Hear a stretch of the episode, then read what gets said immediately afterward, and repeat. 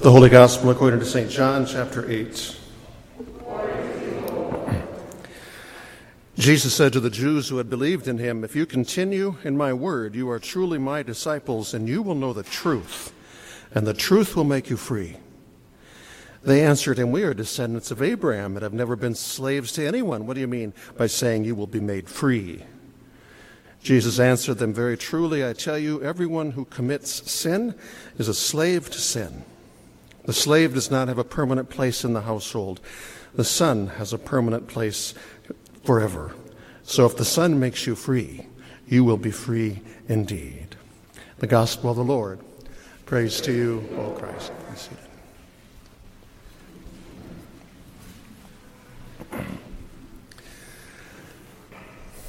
Our four confirmands each have their own confirmation Bible verses. I've chosen another passage for all of them and actually for all of us as well from Psalm 139.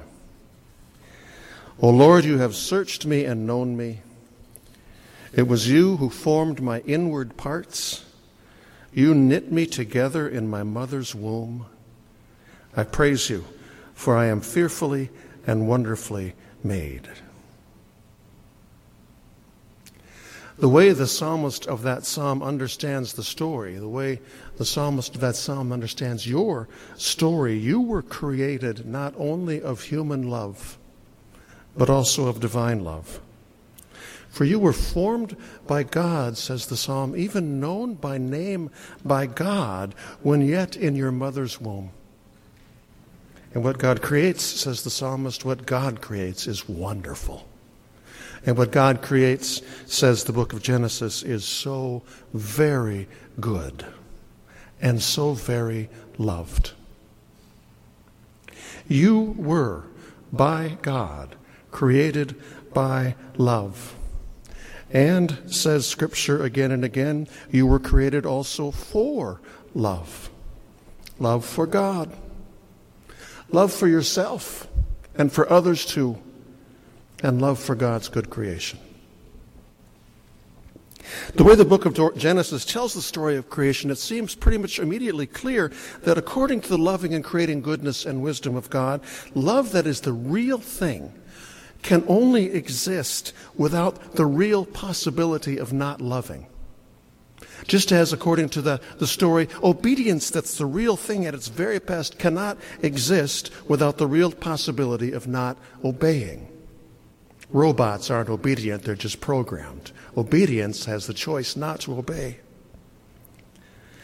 Which is the soil from which grows the Bible's entire rest of the story, which, as it's told, becomes the story of not just an Adam and an Eve, but all humans ever, who, lovingly created, formed in the womb by God, have time and again and again and inevitably used our God created and God given freedom to do not the love we were created for, but to do rather whatever the hell we please.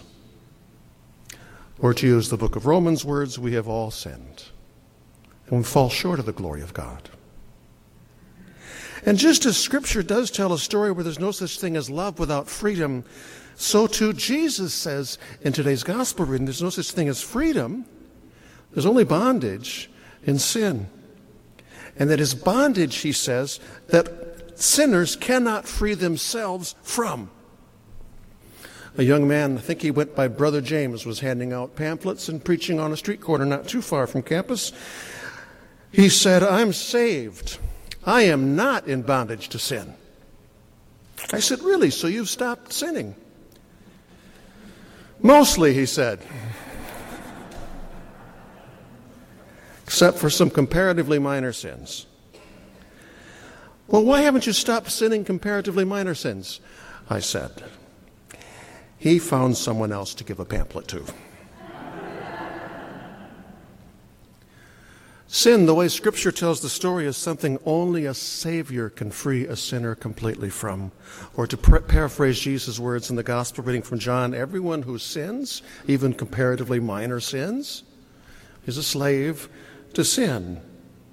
But you will know the truth, and the truth will make you free.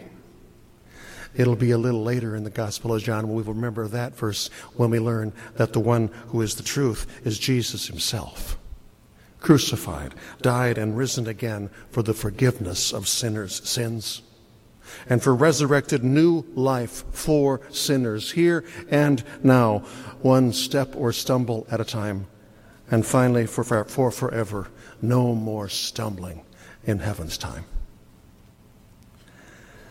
That promise, that truth, as Jesus and the Holy Spirit tell the story, was written into your story with the ink of the waters of your baptism.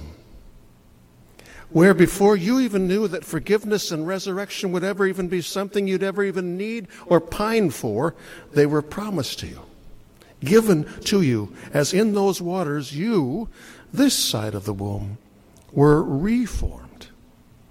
As now not just another sinner in progress, but also as a saint in the eyes of God clothed in the sinlessness of Jesus, even before you had any idea what sin even was, and beloved of God, even though it never even yet had occurred to you that you might or might not even believe there is a God.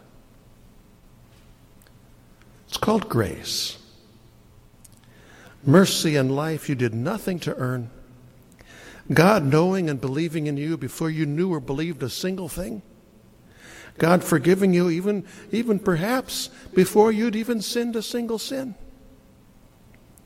In the water of your mother's womb, you were formed and known by name, by love, and the lover was God.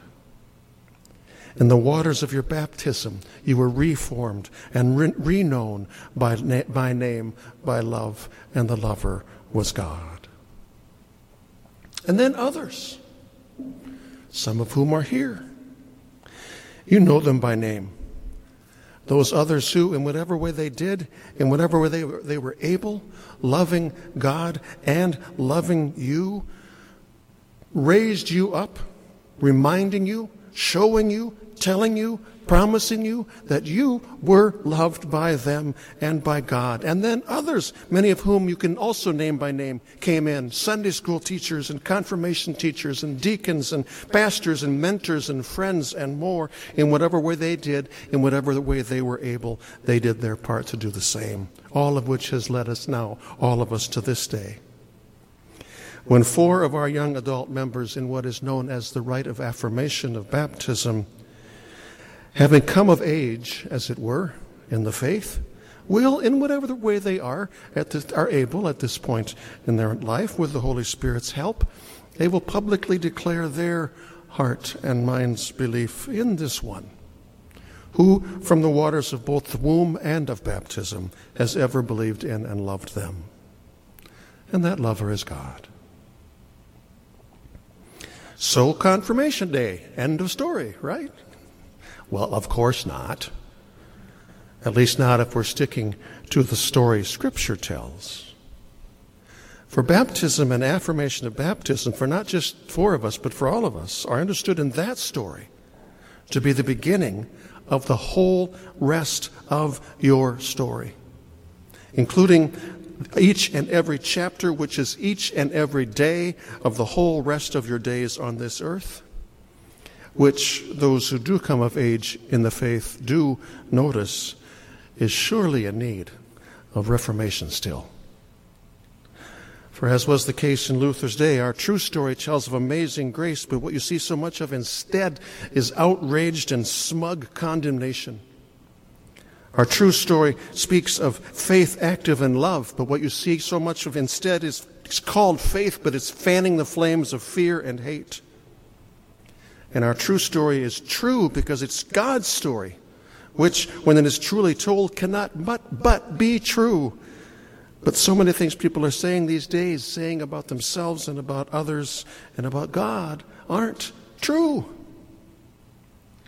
Which, if there's neither grace nor love nor truth, as was the case in Luther's day, what that means is that even if people call themselves Christians, if there's no grace and no love and no truth, what they're saying and posting and tweeting and yelling has nothing to do with Jesus. And that's the truth. But as of today, here's another truth. In the Church of Jesus Christ and in the world, there will now be four more who do know and have, as they are able, publicly professed their faith in the God whose love and grace not only formed and reformed them, but also now calls them, like it calls every single one of you, forward into wherever the dreams and gifts and passions God has given them might lead, there to do the good work. The good works. Can a Lutheran say that on Reformation Day? Of course, there to do the good works of rebirthing and reforming the world according to the good and gracious desires of the one whom they do know is free of charge, love, and mercy, not just for them, but for all.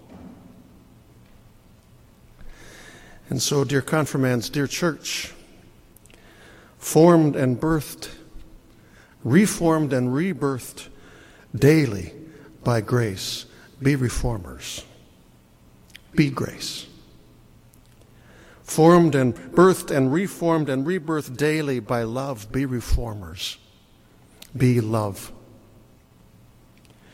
Formed and reformed and rebirthed daily by mercy, be reformers. Be merciful. And formed and rebirthed daily by forgiveness we all need, be reformers. Be forgiving. And reformed and rebirthed daily by He who is the truth, be reformers. With both courage and compassion. Speak the truth. And the truth is that both the church and the world, or at least your corner of it, wherever that happens to be, will be a better place and a, and a freer place. Because right there in the middle of that place is that child of God named you. Amen.